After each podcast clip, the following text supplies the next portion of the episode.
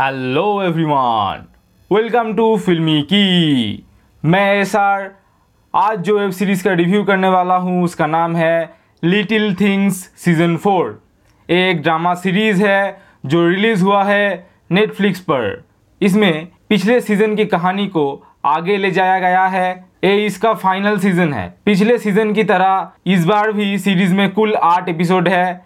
हर episode का duration है 25 से 30 मिनट के बीच में। डिस्क्लेमर ये रिव्यू में वेब सीरीज़ देखने के बाद हमारा निजी राय दिखाया गया है।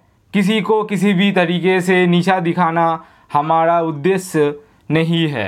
जो लोग लिटिल थिंग्स को पहले सीज़न से फॉलो करते रहे हैं, हम सबको पता है कि इस सीरीज़ के हर सीज़न में यंग एज मॉडर्न लाइफ का छोटी छोटी विषय को हमारे सामने प्रस्तुत किया गया है। इस सीज़न में भी मॉडर्न लाइफस्टाइल और उसका उतराव चढ़ाव दिखाया गया है।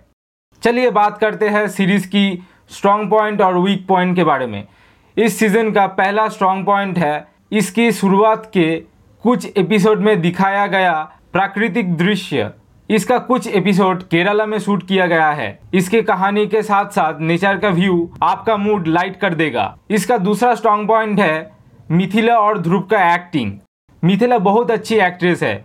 उनका हर एक्सप्रेशन एकदम परफेक्ट है। मैं आशा करता हूँ कि फ्यूचर में उनको और कुछ अच्छा प्रोजेक्ट में हम देख पाएँगे। इसका तीसरा स्ट्रॉन्ग पॉइंट है, इसका बैकग्राउंड म्यूज़िक इस सीज़न में भी बहुत अच्छी बैकग्राउंड म्यूज़िक आपको सुनने को मिलेगा। इसका हर एपिसोड के एंड में जो बैकग्राउंड स्कोर है, उसको तो हम एक शब्द में औसम कह सकते हैं। अब हम बात करेंगे सीरीज़ के वाव मोमेंट के बारे में। इसमें एक सीन है जिसमें ध्रुव और उसका फ्रेंड का एक होटल के अंदर कॉन्वर्सेशन है, जिसमें कंपटीशन और लाइफ के बारे में एक कॉन्वर्सेशन दिखाया गया है, जो आपके मन को छू जाएगा।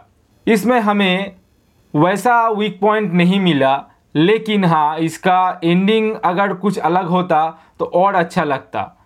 आप सब इसका फाइनल सीज़न देखिए और अपना मत हमें कमेंट करके बताइए। ये रिव्यू आपको अच्छा लगा तो इसे शेयर कीजिए लाइक कीजिए और हाँ ज़रूर सब्सक्राइब करें।